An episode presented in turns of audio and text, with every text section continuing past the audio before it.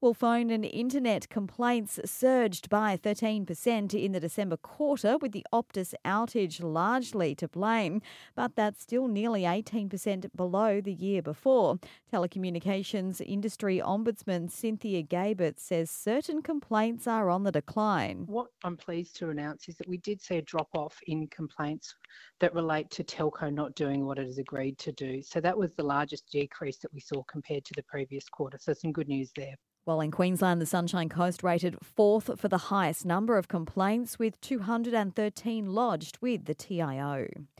A man has been charged over a road rage incident at Coolum in December. A video of the alleged incident went viral. It allegedly shows a man arguing with a woman in front of a roundabout next to Coolum State Primary School before the woman's leg was crushed as the vehicle drove forward.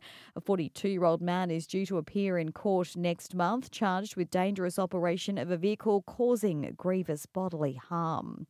A major funding boost for the Caloundra Chamber of Commerce over the next 18 months to lead a new regional jobs committee for the Sunshine Coast.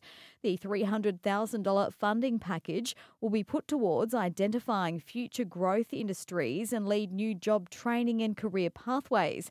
Member for Caloundra Jason Hunt says data from Jobs Queensland predicts jobs growth on the coast will be the second highest in the state by 2025 26. I'd like to thank the Caloundra Chamber of Commerce for the work that they're doing with industry to deliver this new job training and identify these vital career pathways and create opportunities on the Sunshine Coast because we know that job vacancies on the coast are on the rise